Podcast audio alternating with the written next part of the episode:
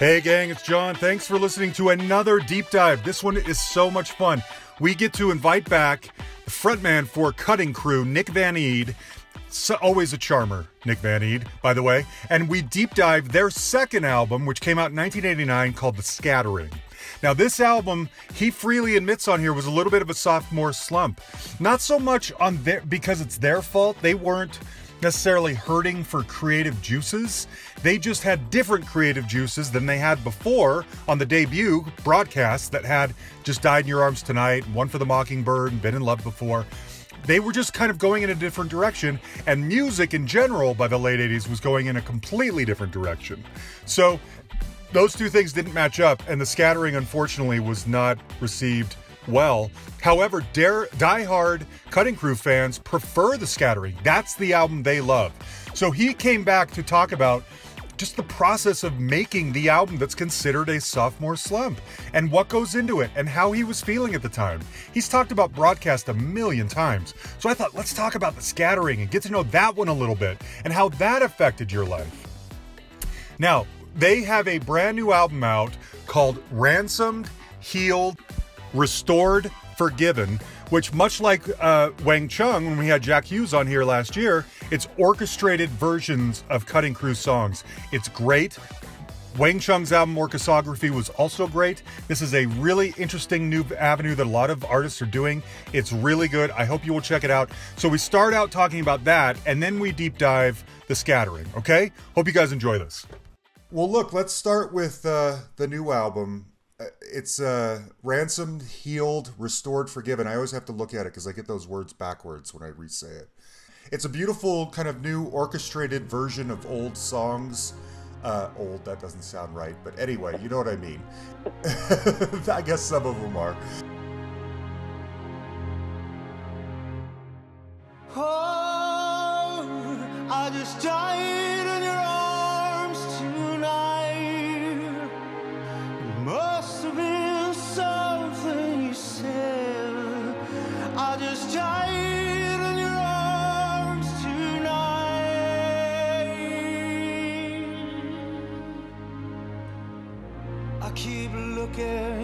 something I can't get. Broken hearts lie all around me, and I don't see an easy way to get out of this. Diary sits by the bedside table, curtains are closed, the cat's in the cradle,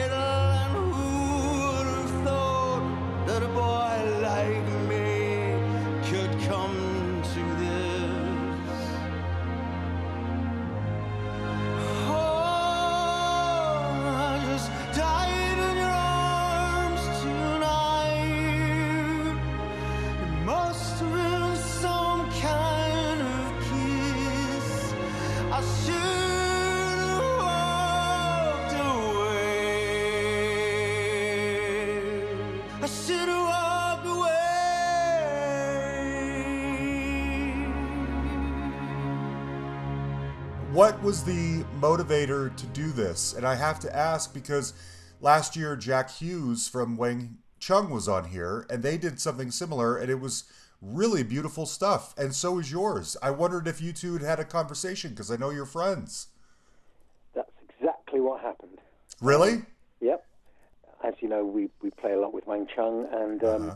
they got signed to this label and suggested it to me. And, you know, this is the kind of thing that you dream of, really, that a, a label will call you out of the blue and say, Would you like to make an album with the Prague Philharmonic Orchestra? and you think, Well, give me a second on that, you know. Uh, and it did happen like that. Um, I'd heard the, the Wang Chung um, album, and I knew that it was you know, different and challenging, and you know, not. I mean, my rule of thumb, and I'm sure Jack's, uh, Jack and Nick's was from Wang Chung, but especially for me was, I would never ever would want to make an album that was a kind of schmaltzy, you know, strings Sure. in the background, like a kind of Saturday night TV show orchestra, you know. Yeah. Of course, I'm listening to your new album with Wang Chung in mind. And one thing that struck me when I listened to Wang Chung is that it was not to com- constantly compare, but it was adding these layers of depths to pop songs that I didn't realize or had heard before, like Everybody Have Fun Tonight or Hypnotize Me or whatever. When I mm. listen to Ransomed, it's almost a reverse. I'm really taken by the songs that I knew less about going into this album. Like, for instance, I think my favorite track on the record is No Problem Child, which is off of Grinning Souls, which is an album I have and I've listened to, but it's never struck me like it did here. Our little girl was left out to sea.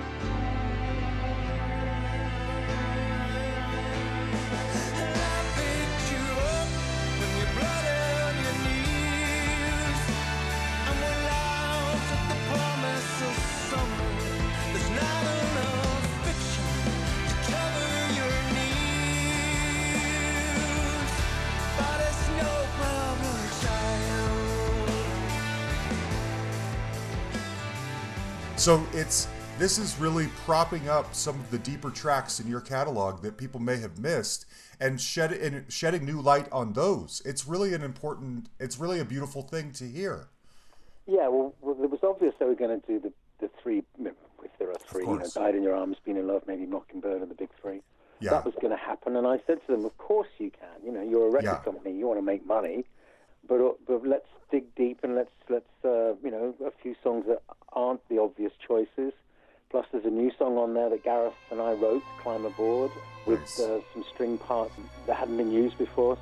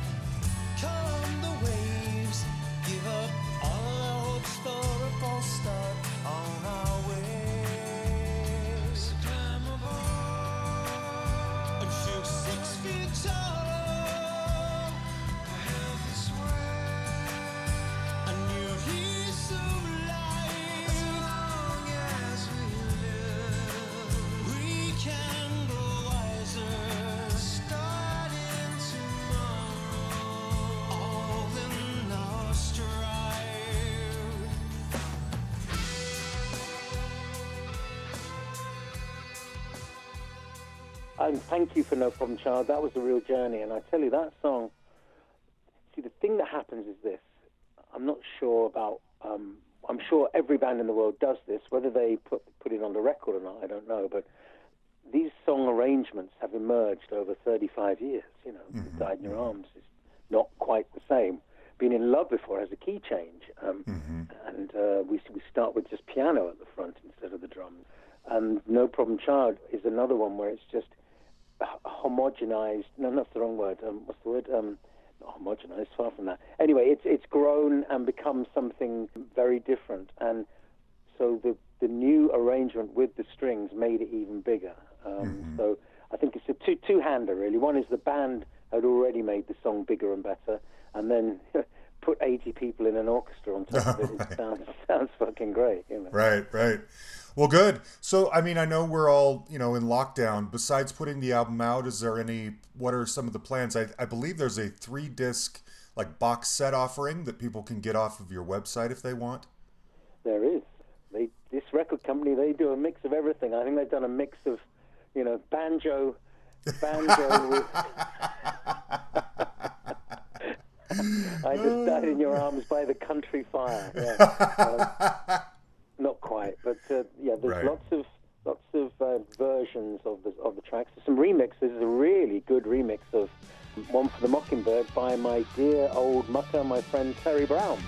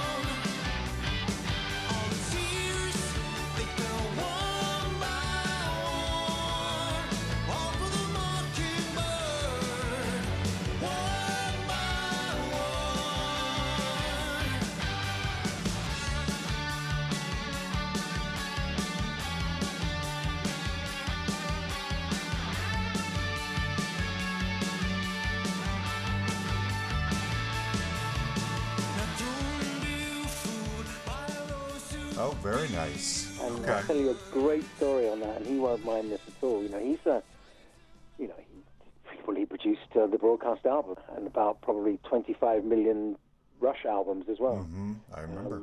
So he's still a very good friend. And I said, wouldn't it be great if, if you could get Terry to mix one of the songs that he mixed all those years ago? So oh. so we chose Mockingbird, and he makes his living now from being a very specific remixer. He'll he'll he'll mix albums or he'll remix albums, and mostly in that prog rock genre. So when I said I want, can you mix Mockingbird? You know, and he said, yeah, fine. So he just did a mix of it. You know, it was a very good mix. And I said, no, no, no, no, no. I want one of those old 80s 12 inch mixes, you know. And he was like, "What? I don't do that." And I said, "Yes, you can." He said, "Oh, fuck." Um, so he went up to his cabin in Canada, and he gave us this track. I, it's my favorite moment. Well, second favorite moment on the whole album. It's brilliant, brilliant. Wow. Okay. I got to hear that. I think there's also a disc that's a mix of just the orchestra without other instrumentation That's on right. it. So, yeah, all. Okay, well, good. So, anyone who wants to keep tabs on counting or on a cutting crew, there's uh, ransomed, healed, restored, forgiven is brand new and out there. We're going to talk about the scattering, your good, very good, but troubled second album, and uh, I am curious. So, the question I want to know more than anything. Okay, so how far after broadcast comes out and you have three big hits, do you decide that your, the direction you want to go in next is the scattering? Right. So we had the hits. We were more or less living in California. Um, Hollywood Roosevelt Hotel in a cabana room. How about that? Mm. Playing, um, you know, the big gigs as you, it's all well reported with Huey Lewis and Bangles, Right. our own gigs, and yeah, we were living the life. Then, of course, it was time for the next album. There was this horrible hiatus where about two or three major things. One was we fired our British manager because, you know, God bless him, he he just wouldn't reach out to the states for American management to help us, and we were selling, eh, you know, four thousand albums in America to every one we were selling in England. So Yeah. uh, it was an obvious choice, and he just he wouldn't get it together. So that happened, and that that that was messy and, and unfortunate and expensive. Yeah. Um, my dad dropped down dead in the garden, oh. and that was like three weeks before the Grammy nomination. So there were those three things are my memories of in that kind of trying to find yourself and work out where we're going to go next. Yeah. Um, and a very fa- fabulous story, really, about the, the, my dad dying and, and all that stress of having, you know, Madonna's manager phoning up, Bill Graham phoning Right. me up, and um, my dad, you know, d- dropping down dead, was that I lost my voice, and we were just going into the studio to, to record the scattering. So we recorded, I think, five or six tracks where literally I was basically just singing something for the boys to play to, you know. Uh huh. And this is where the story becomes wonderful and kind of, you know, um, Game of Thrones ish. You know, I, I uh, said, look, I've got a feeling I can get this fixed. I know it's obviously grief or something. I know I haven't got nodules or this Uh-huh. sexy stuff that you suffer from. I said, I'm really sure. So, and I used to get into Reiki healing all those years Oh. ago. Very, you know, a long time ago. There weren't many Reiki healers around. So I went to this local lady that I lived, you know, it's like four miles from the studio.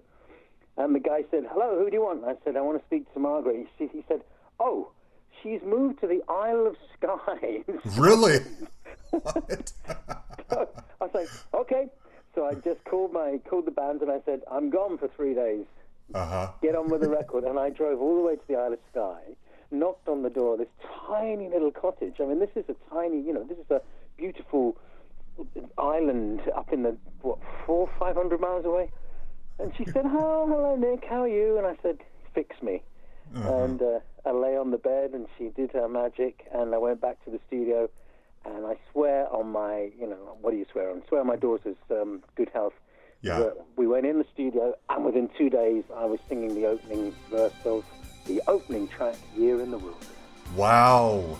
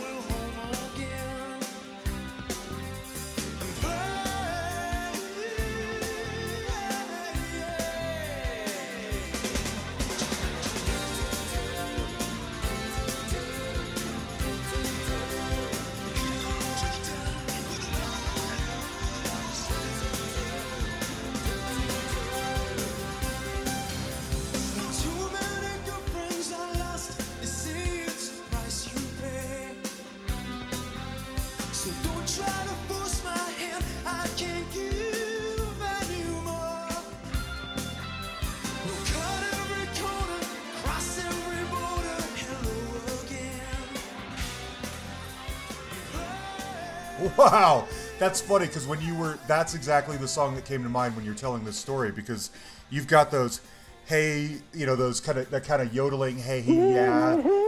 Yes. Yeah, yeah, yeah. Yes. He was And, uh, back, it, he was back, and it was, uh, and I don't ever want to compare myself with, with the greats, but it had a kind of Michael McDonald kind of huskiness Yeah, to it. So yeah. I, I was over the moon. That is great. That is great. Okay, so uh, let's talk about you know let's talk about that track in particular. You call it "You're in the Wilderness." I know there is some. We'll get to these. I know there are some songs on here that are very autobiographical of what's happening to you right at that moment. Is this one of them? Did you feel because of all the challenges you've just laid out that you were dealing with a year in the wilderness? Yep.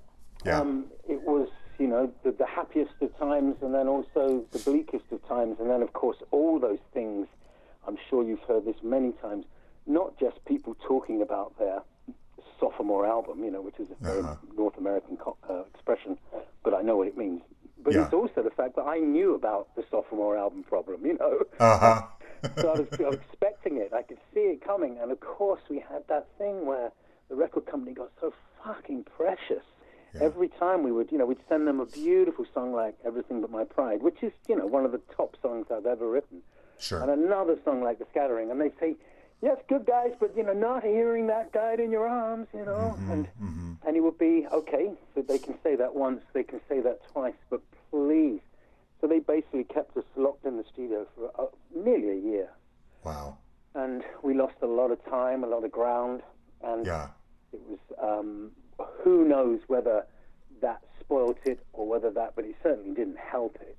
Yeah. Um, I know, John, for one thing, that we were looking out of the window and listening to the radio in Britain at that time, and bands like Cutting Crew and uh, Johnny Hates Jazz and ABC and all that, they were just slowly fading away, and there was Yeah. all this fantastic new urban music coming in, you know, just, Yeah. and we, we were slightly, not ridiculous, we never, really, because we were a good band, and, Uh-huh. and, and but, but, but it was just, ti things were moving on, Neneh Cherry, Soul II Soul, um, Right. you know, it was that kind of thing, all these colourful new younger bands. So I think that over that two two and a half year period, it, it, it was almost like a change of a generation. Yeah, I could.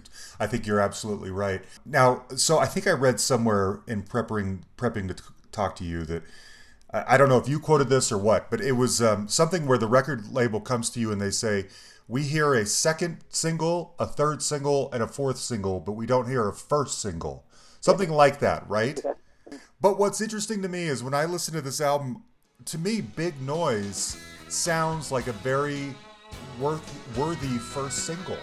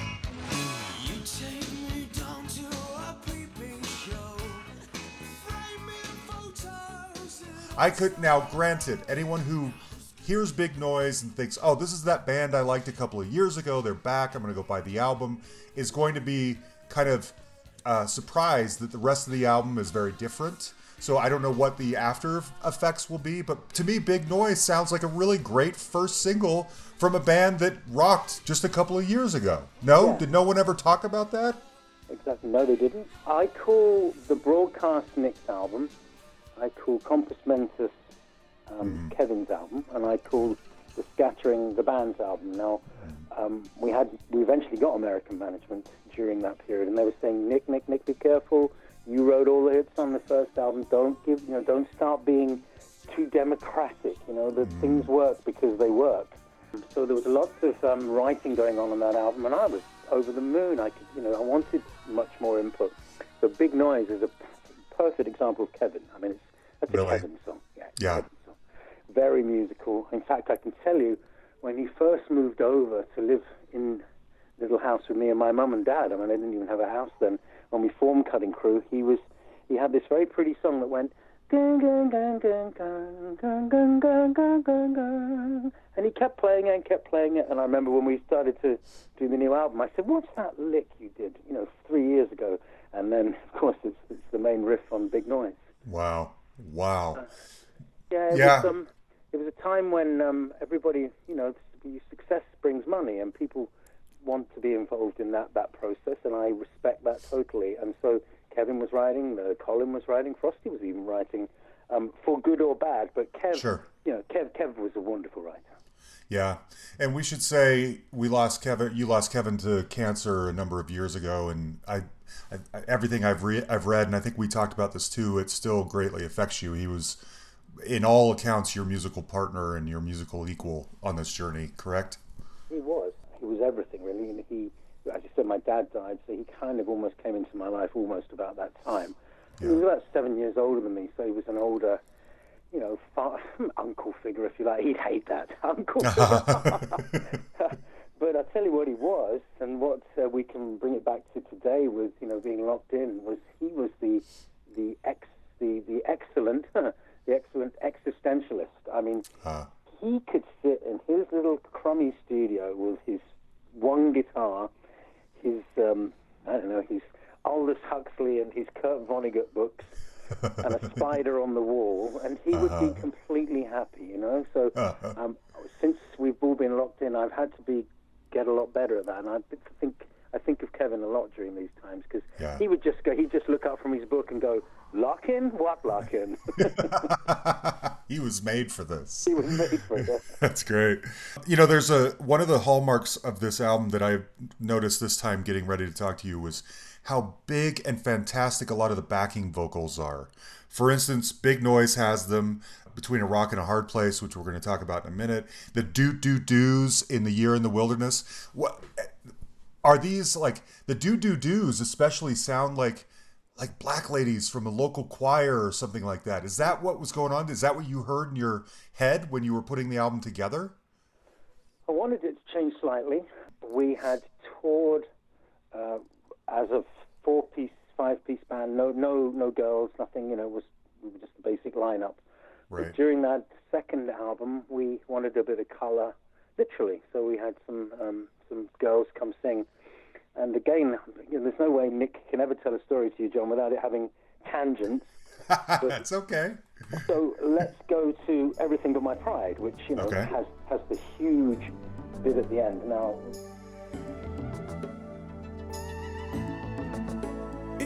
you should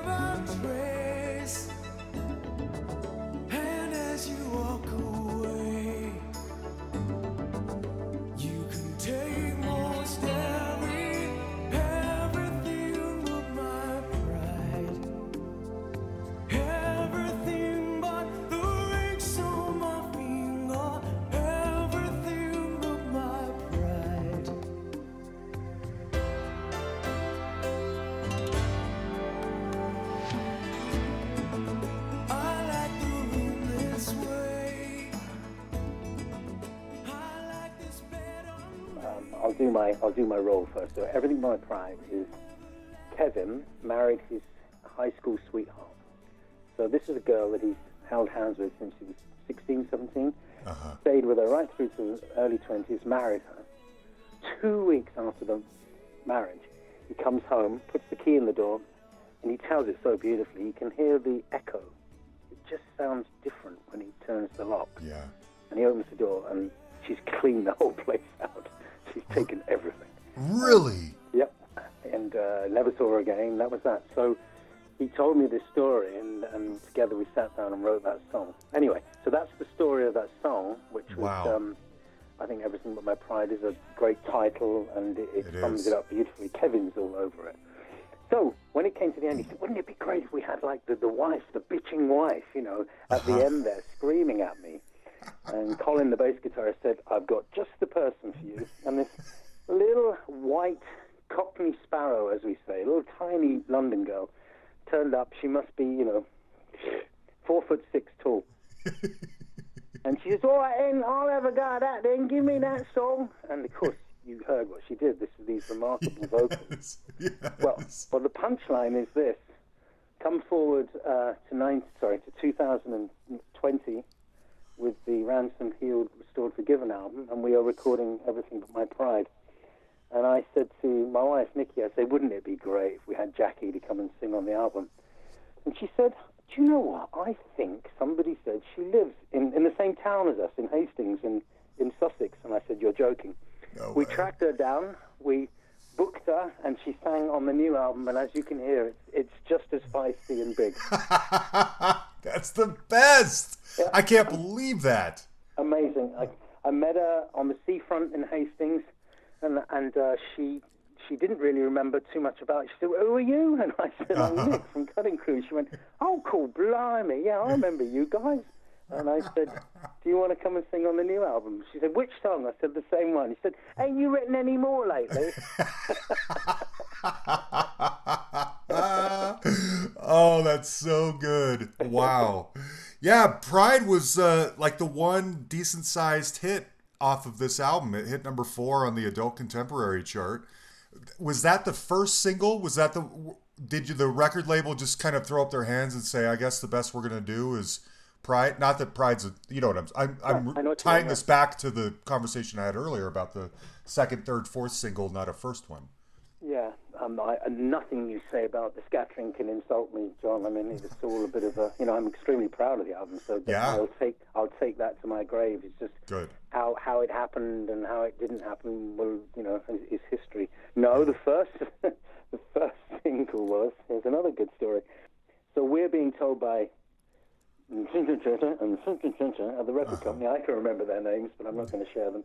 Yeah. That you know, go away and write another six songs. And I was like, okay. So Kevin and the band by this stage, you know, I'm probably the most disciplined in the band. You know, just trying to be businesslike about it and keep trying to get them to stay up late and not taking so much chemicals and you know, let's keep our keep our concentration here. And one night, Kevin said, "Fuck this!" "Look, I I got this idea," and we wrote within an hour between a rock and a hard place. Ah. And it's a song about exactly about that moment.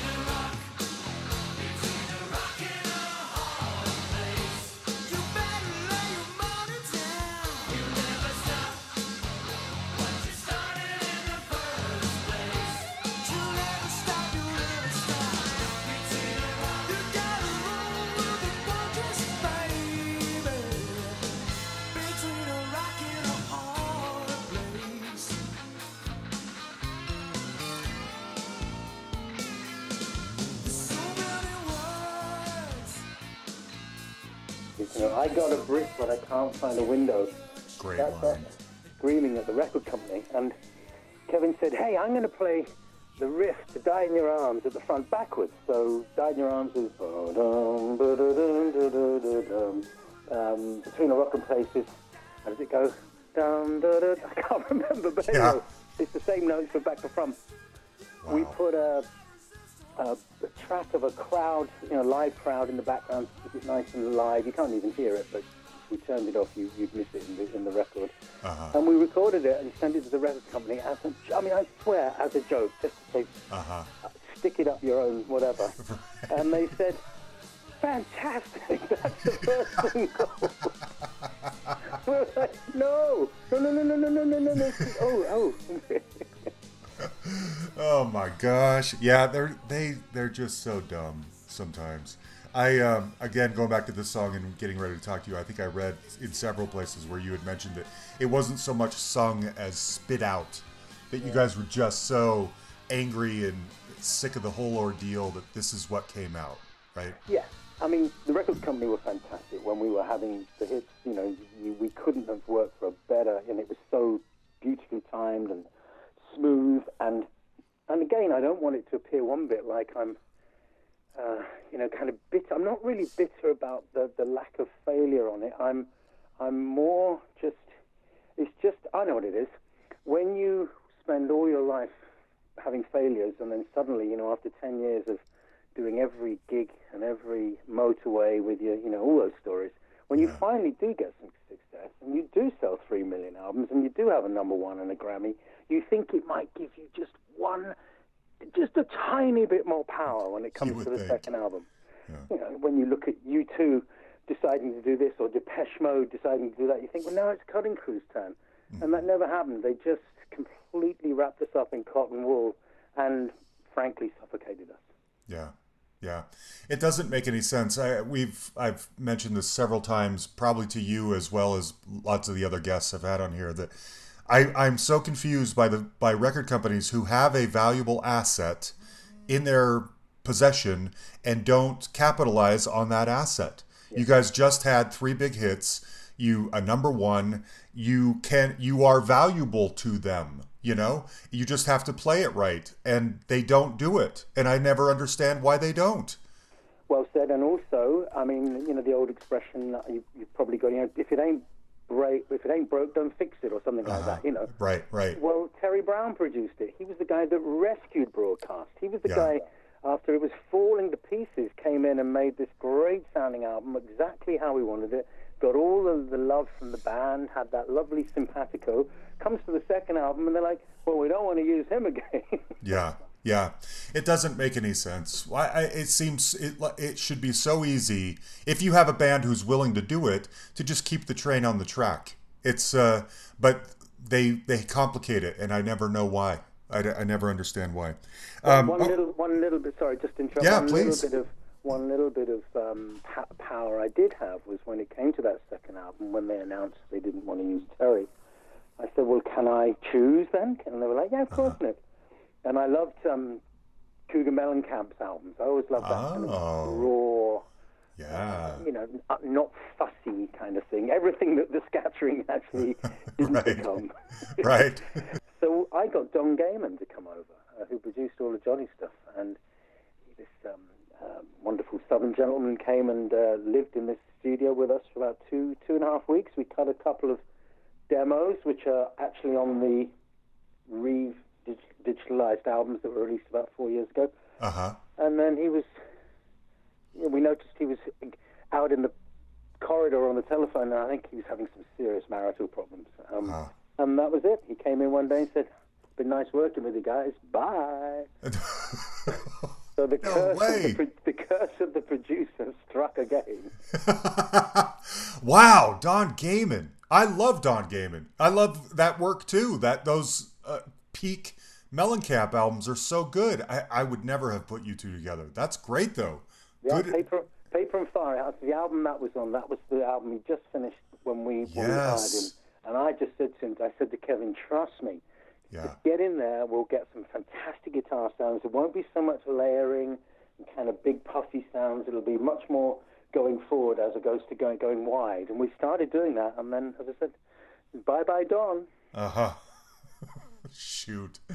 That I, I should give a little bit more background on the album while we're at it. It it reached unfortunately only as high as 150 in the states. I believe it came out in January of '89, but it uh, I think that was delayed. Correct? I mean, it it was supposed to have come out sooner than that, but these the BS happening behind the scenes kind of pushed it back, maybe even a year. Does that sound Yeah. right?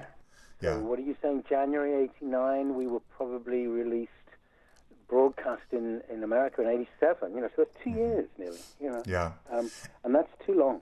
Yeah, and I don't know if this was the thinking back then as it, as much as it is now, but missing the holidays, it's a, January be- becomes like a dumping ground for mm-hmm. you know for the things they don't have faith are going to move any units over the holidays, Christmas. Mm-hmm.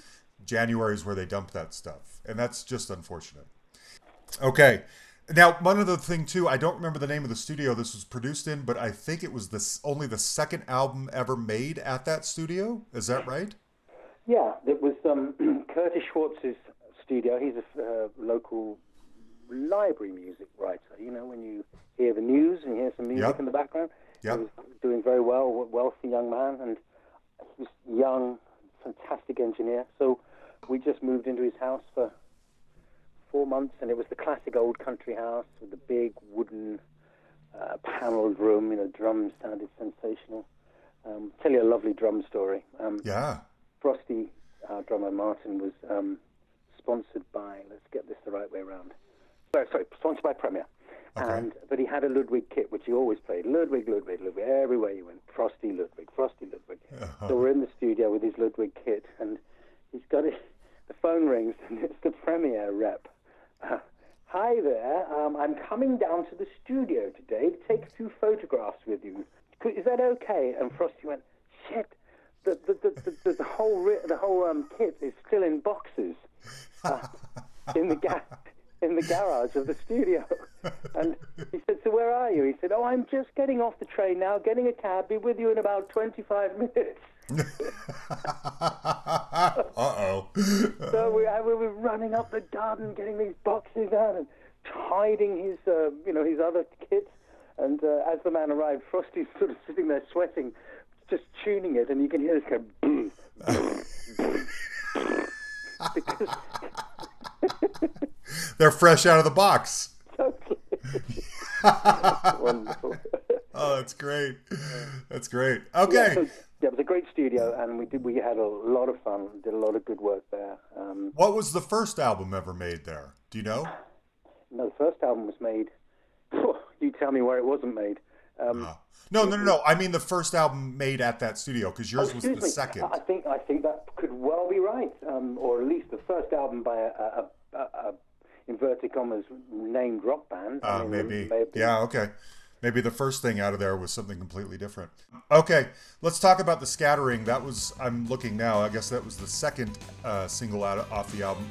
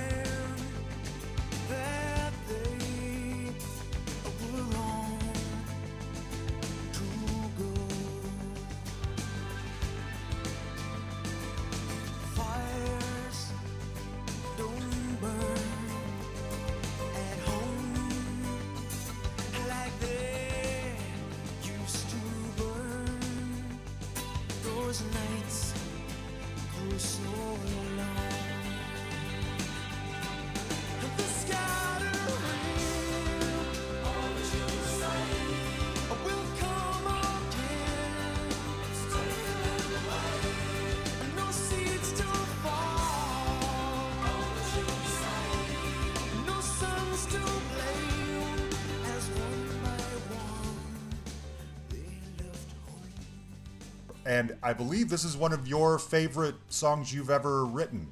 Yeah. And uh, tell us the story behind the scattering. I read about it to get ready, and it's a really interesting idea. What sparked it? Um, probably reading. Kevin was great at throwing books at me, um, so I, I was reading a lot in those days. Um, I read the expression "the scattering," which is well documented, really, but it's an, an Irish. I think it's an Irish expression meaning, you know, when the kids leave the uh, the villages to go and work in the towns in Ireland, and then worse still, leave the towns in Ireland, get on the boat and come over to Britain um, because there's no work, you know, so Yeah. the villages die. Um, and this was something that I'd seen anyway with um, with because I live in the middle of total nowhere in Sussex in England, so I could even see that firsthand. And Kevin responded totally because he's a Nova Scotian, so that's Yeah. all Irish, Scottish, um, pretty bleak, you know, when the, the docks were dying over there. So it resonated. It's a beautiful melody. It's one of the prettiest melodies ever written, and I think one of my best lyrics. And, and it's, uh, as you know, John, when you try and tell a story in a song, and you've got about five minutes tops, that's tough. And I, I, and I really pulled it off. So Yeah. of course, we were huge rock stars then, so we snapped our fingers, and the Whistle Binkies came down from Scotland, and that was a day I will remember for the rest of my life. Um, they were fiddle, uh, pipes, bodhran, um, maybe flute, I think. There were five of them anyway, and um, you know they, they couldn't look less Scottish if they tried. You know, it's fantastic beards and straggly hair. And they arrived about midday, and I knew they had to catch the 8 o'clock flight back. So I'm getting all a bit nervous. Come on, let's start setting up. And of course, the first thing they said was, Is there a pub nearby? of course. We took them to the pub, and uh, uh, they were respectful, apart from Hamish, the bodhran player, who got completely pissed. And um, Ah. we had to uh, record him separately from the rest of the Whistle Binkies, knowing full well that we would erase his part. Whoops. Uh, it's a gorgeous song. I love it. It we, we, we don't play it live often because it kind of needs that big production. Yeah. Um, although recently I've been playing it. I played it in Tokyo, just me and acoustic guitar, and it was Very nice. front of a thousand people. That was beautiful. Nice. Was it always meant to be the title track? Um, you know me, John. I'm a I'm a title person, and it just, just had a kind of nice, you know, Yeah. it was a, nice titley thing about it. You know, Yeah. something that Yeah. sticks. Yeah, definitely. Uh, tell me about the album cover, by the way. So it's you know, it's like pieces, fragments of all the guys in the band's faces, you know, pictures put together. Whose idea was that? What were some of the other options? What did? Uh, is there a story behind the cover of the Scattering? I can't really sex that one up much, really. No. Oh, Um, okay. It was, it was probably six or seven, and we chose that one. Listen, let's let's get this straight, right? I mean, we were very, you know, 37 years later, we still get hundreds of thousands, and I mean hundreds of thousands of messages on on the various platforms, you know, from fans who love us as a great live band, as a great recording band, great songwriters, a band that seemed to have, against all odds, survived, you know, because we made that sound that didn't really date as much Yeah. as others, but we were not an image band, you know, we were Ah. we were a bunch of guys that got together and had a great time. And every time it came to a photo shoot, you know, there'd be somebody putting us in new jackets and new this. So Yeah. some, sometimes reluctantly. Um, Uh huh. So let's, when it came to the artwork side of things, it was not our finest moment. So that was probably the best of a bad lot. Oh, I I don't have a problem. I think it's a great looking album cover. I just wondered what the story was. You I think it's a great looking album cover, but that's because we cut it into pieces. Maybe. That's great. Okay, I want to read some lyrics of yours. I assume they're yours. Maybe they're Kevin's. I want to read some lyrics to you real quick. So the sound, the song, uh, "Handcuffs for Houdini." Don't talk about commitment. Don't talk about it here. Don't talk about the Russians. Don't mention the fears. Don't talk about the black man. Don't talk about the road. It only causes problems. We got plenty of those. I don't talk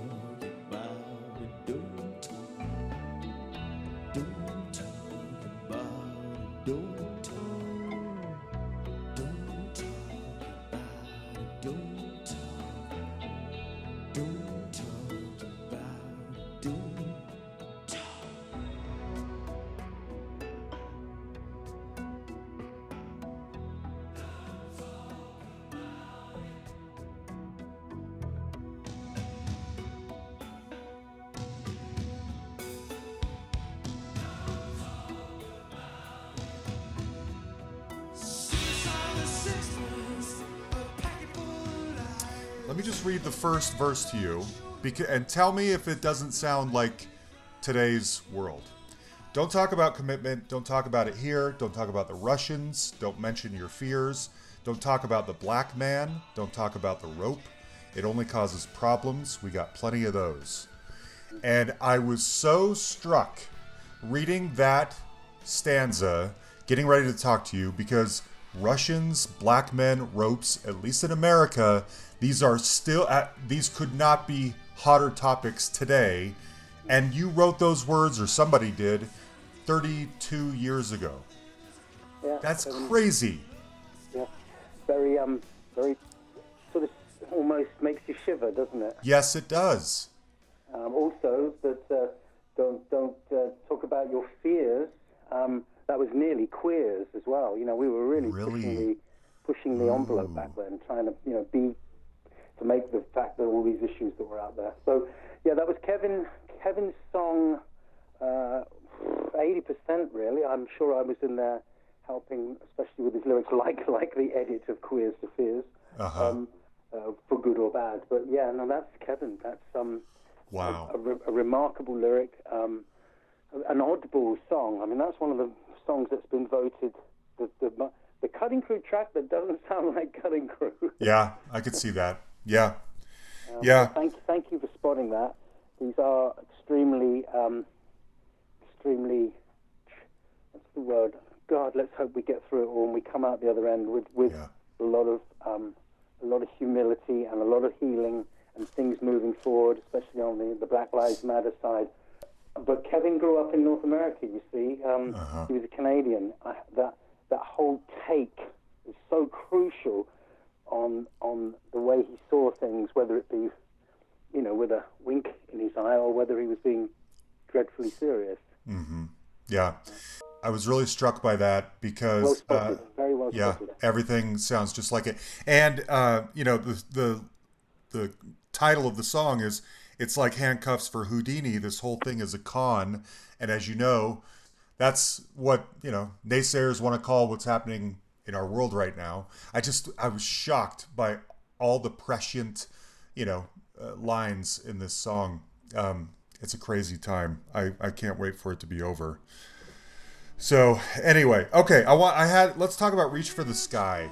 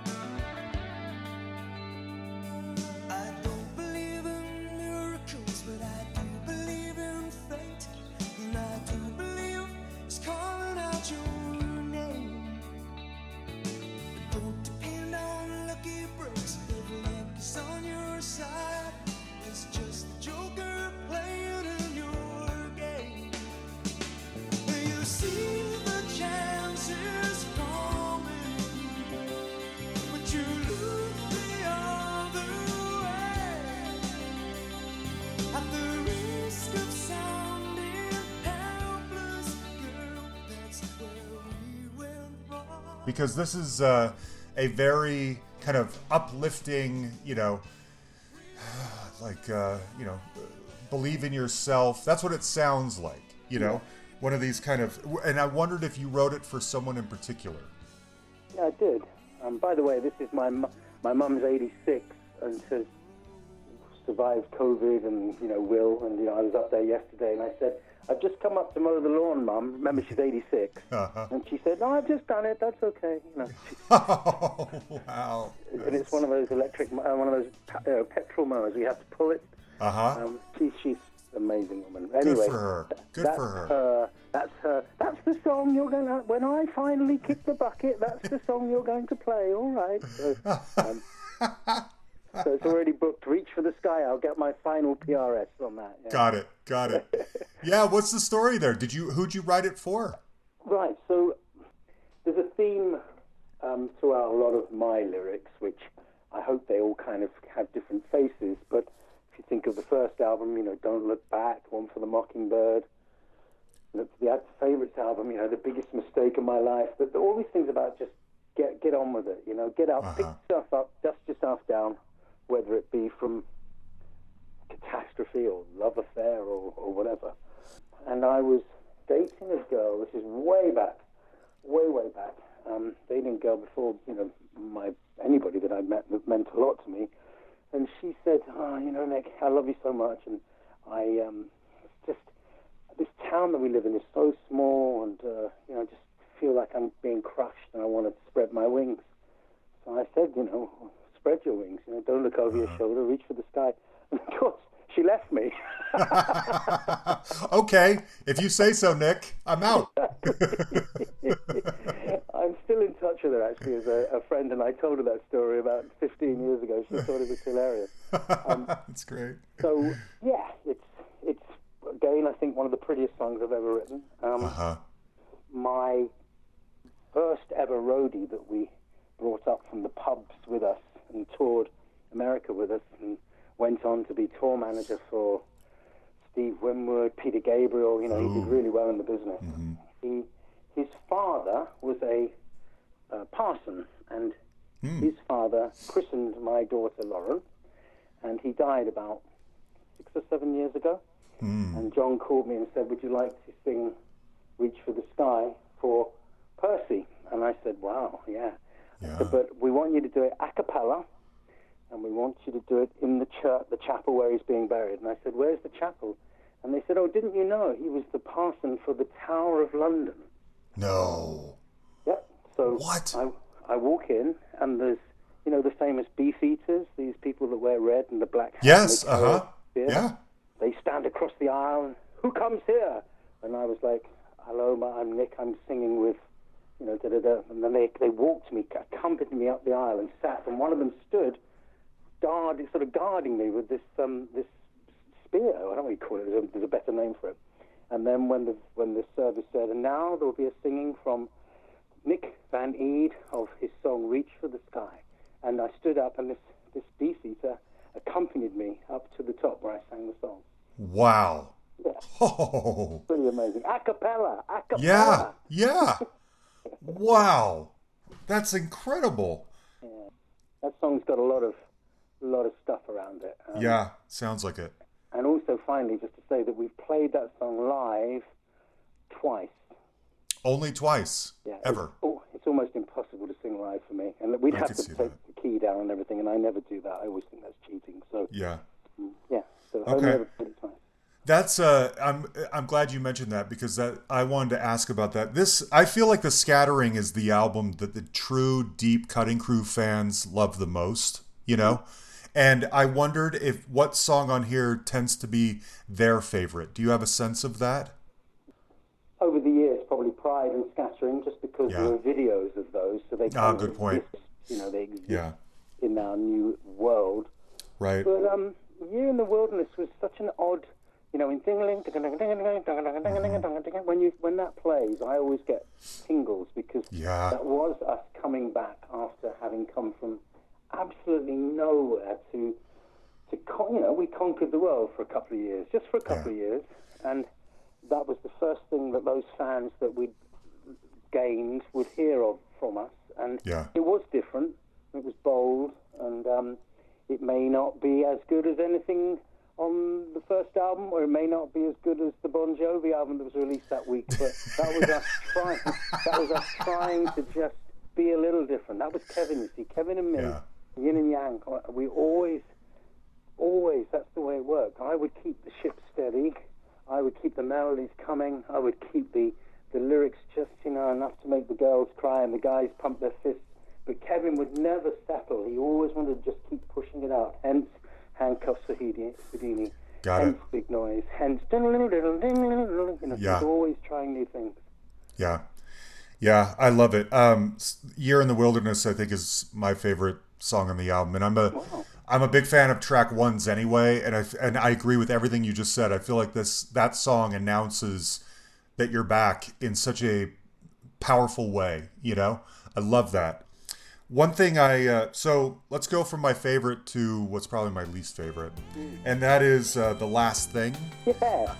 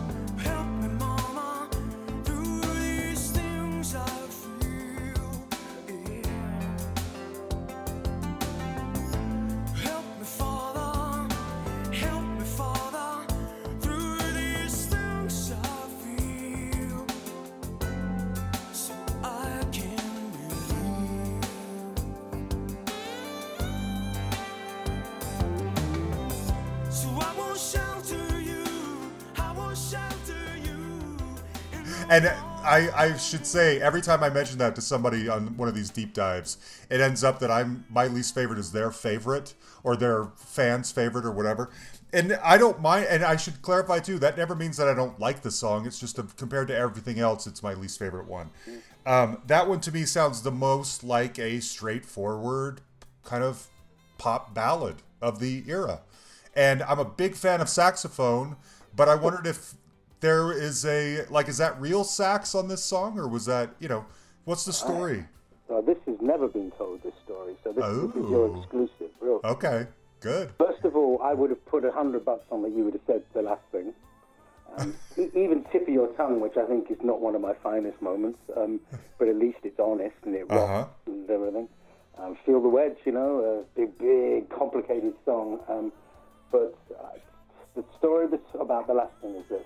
So, um, Dad had just died. So the lyrics, you know, help me, mama, through these things I feel. Help me, mama. It's a lot of Uh-huh. looking to my mom and uh, family kind of lyric. And we went in and I got a loop of When the Levee Breaks by Led Mm. Zeppelin. Yeah. That's my favorite Zeppelin song. Uh, Yeah. you, you know that groove. That of course. Curtis kind of copied it and made his own version because, you know, at that stage this was going to be the record. We didn't want to get into any sampling rights issues. So that loop goes all the way through it and it's I won't wait for you. If you can imagine that. In the morning. really rocky, really tough, Got very cutting crew. Uh-huh. And um, that was the first song we recorded, and we put it aside, didn't quite know how to finish it. And then, of course, we went around the houses 17 times, back to front, upside down, and by that was the last, and then we ended up finishing the album with the last thing. Uh, it was the last track we recorded, should I say. and um, we didn't know who the fuck we were. We were back round, and Peter Vitesse, the keyboard player in the band, then sat down and played this pretty little little tune. He got his mate to come in and play saxophone. The, the, the saxophone player had to leave, so the very last line, well spotted, is fake sax. Ah! I wondered. It's everything I hate about um, about what what cutting crew shouldn't be, and it managed Uh-huh. to get on the record. We should have just dumped it for Christ's sake, you know. yeah. Um, but just to finish, if you go to that remastered album, you'll hear the original um, last thing, and it's called No Secrets. Oh, oh, I okay, okay. I'll seek that out. Yeah, I don't, you know, I don't mind it, but it's the least interesting of all the songs I think on this album. Everything else seems to have a very specific point of view or story, and this one is, I don't know, sounds the most kind of normal, I guess. Yeah, no, I'm, I'm absolutely uh, happy with that. Happy, I mean, uh, I'm okay about that. I mean, the one, the one song that I have to go back to your previous question. One of the songs that gets most comments, almost as much as "You're in the Wilderness" and maybe the scattering, is the the weirdo uh, brag. You know, the very last. Yeah, that was that's yes. I was building up to that. It is a weirdo. What's the story of Brag, and why is it called that?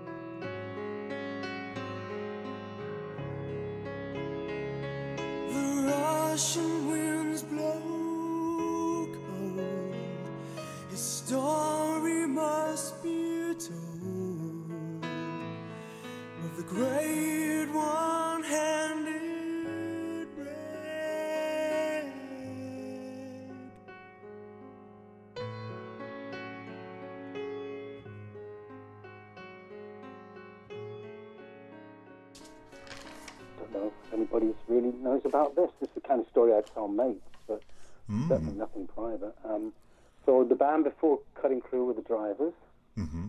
and we were this three-piece uh, sort of XTC meets the police meets uh, that kind of genre. Okay. And we had this one ballad, just one ballad after, you know, but an hour and a half of one, two, three, four. and it was the great one-handed brag, and it was this strange lyric I wrote about Napoleon Bonaparte. Um, um, and so that so that it existed as a song called The Great One-Handed Brag. When we were recording the scattering, Peter Fatessian, producer, keyboard player, was with us, and I think by this time nearly, nearly everybody had gone to bed. It was midnight, and I said to Pete, "Can I play you a song from the past?" And he was like, "Oh." yeah." I played it badly on the piano, and he said, "Oh, so that's beautiful. That's beautiful. I'd love. Can we record that now and see what happens in the morning if we like it?" Curtis woke up. He was probably asleep under the desk, um, and we did it live, looking at each other, right next to each other. You can hear me turning the um, the page. You can hear the, the sheet music moving at one point. I swear, I swear, I swear, I swear that is a live performance, and I think I overdubbed. Oh, everything else was just me and him. Really? Candles about one in the morning. Wow. Man, that's beautiful. very, very proud of that because um, uh, proud of it, not just because, yeah, hey, we, we pulled it off, but uh, again, you know, we played it to the boys in the morning and uh, all three of them were like, my God, you know, that, that's Nice. really special. And I said, well, I promise I'll put it right on the very end of the album. now, let, so this is a at least the second, maybe even the third song that mentions Russians. Is this, uh, you know, is this just Cold War paranoia, kind of, you know, penetrating everything and everyone's thoughts at the time? Is that what uh, going through your mind? yeah, well, I was born in the 50s, wasn't I? I'm an Englishman born in the 50s. You were having your, well, you had your, your Moscow problems. Um, Yeah. but where you were having maybe your civil rights issues and things like that, which I had no, you know, I, I knew of it, but it didn't touch my life one bit. You know, we were over in jolly old England, but over our way we had spies and, uh, Yeah. you know, espionage and James Bond, and it was always the Russians were the bad guys. Yeah, yeah, yeah. I wondered if that was kind of the motivator there. Another one, um, you know, speaking of songs like "Scattering" or "Feel the Wedge" or whatever, there is a big sound, and that was very prominent at the time with bands like The Alarm and Big Country and Simple Minds and U2 Were you? Was that an intentional uh, goal of yours to sort of sound like those guys, or is that just you know the production styles of the time? Do they have nothing to do with each other? What's the thinking there? Okay, so the broadcast album, we had no idea what Cutting Crew were going to sound like, really. You know, I had written Died in Your Arms, I'd written one for The Mockingbird, I'd written I'd Been in Love Before. It wasn't really until Terry started, you know, recording that we went, oh, well, that's how we sound, okay? Mm. Because we didn't do demos. You know, this was mm. such a quick thing that the record deal was purely on the strength of us playing in front of record company bosses with the four, five songs I'd already written. You know, so it mm. was a dream start. So when we made broadcast, that's that's it. Okay, well that's how Cutting Crew sound.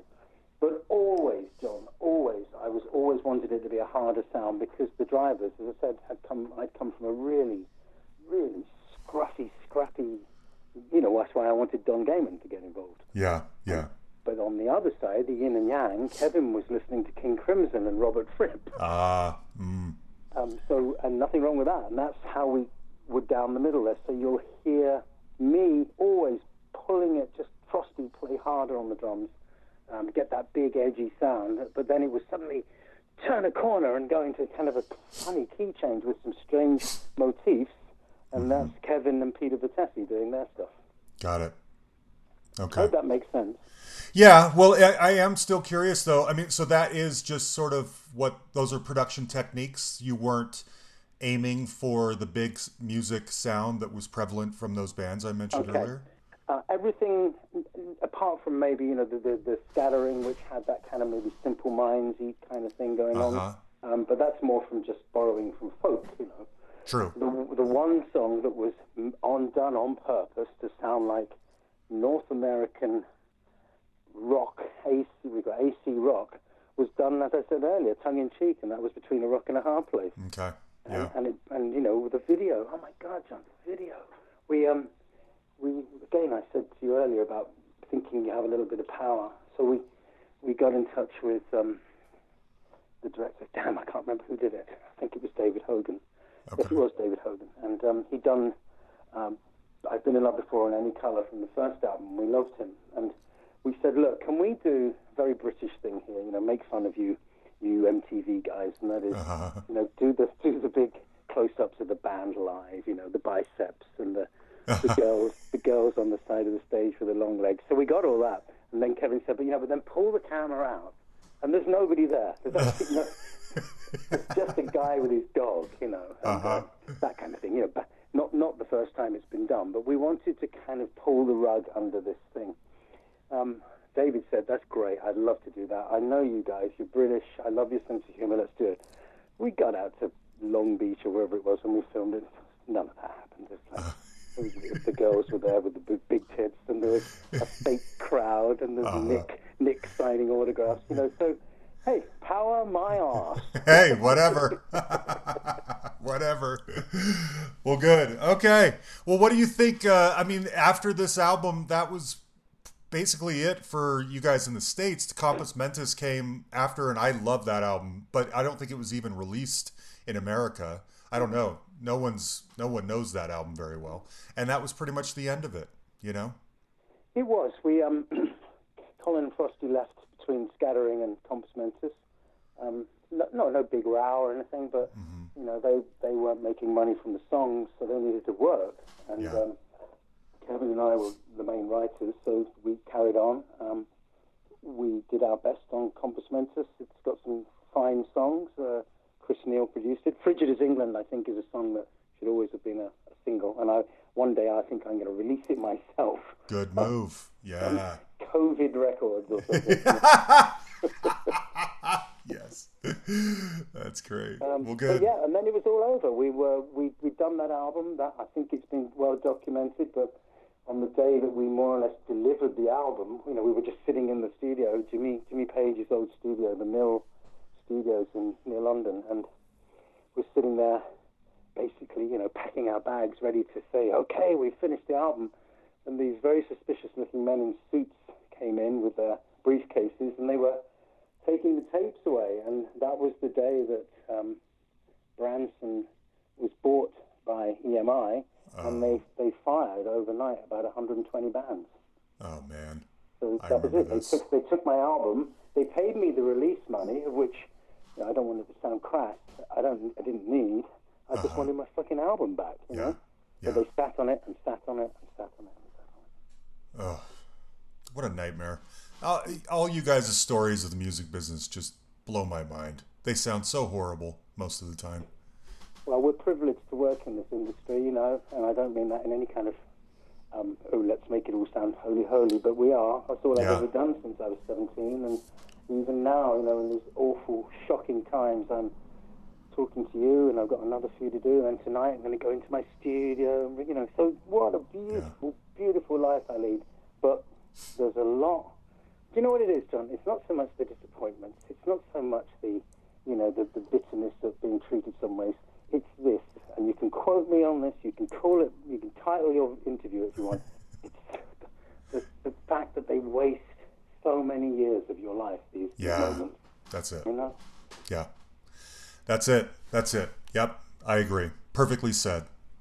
Well, uh, thanks for doing this with me. I, I figured you were just sick to death of talking about broadcast and uh, just died in your arms. And I thought, let's shed a light on the next one, on the scattering, Yeah. and talk about the new album in the process. So thanks for doing this with me, Nick. It worked out beautifully.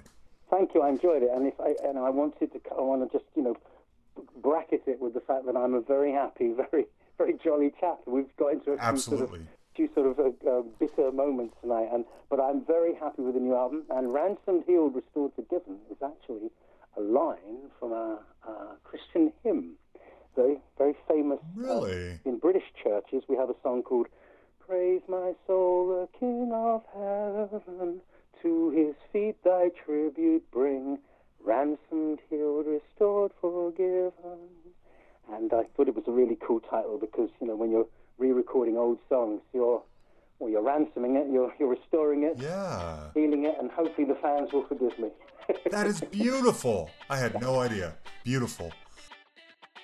All right, there you go. Nick Van Eede, The Scattering. I hope if you are not familiar with The Scattering, I hope you heard hope you heard some things in here that you liked and you'll go check that album out because it really is kind of a hidden gem. It may not be for everybody. It's a pretty heavy album comparatively, but it's really good.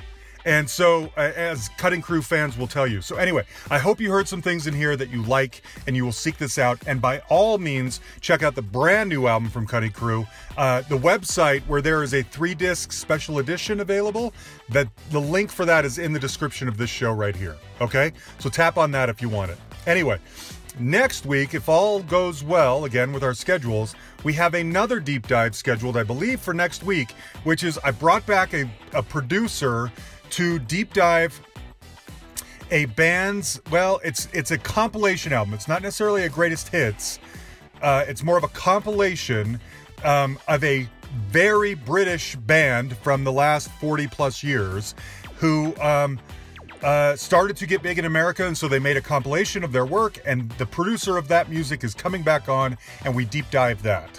Okay, it's great. I don't know if that confused you or if you figured it out, but anyway, you're going to want to hear this. Huge thanks, as always, to Jan the Man Malkiewicz. Thank you, buddy, for everything that you do. Love you all. We'll talk to you later.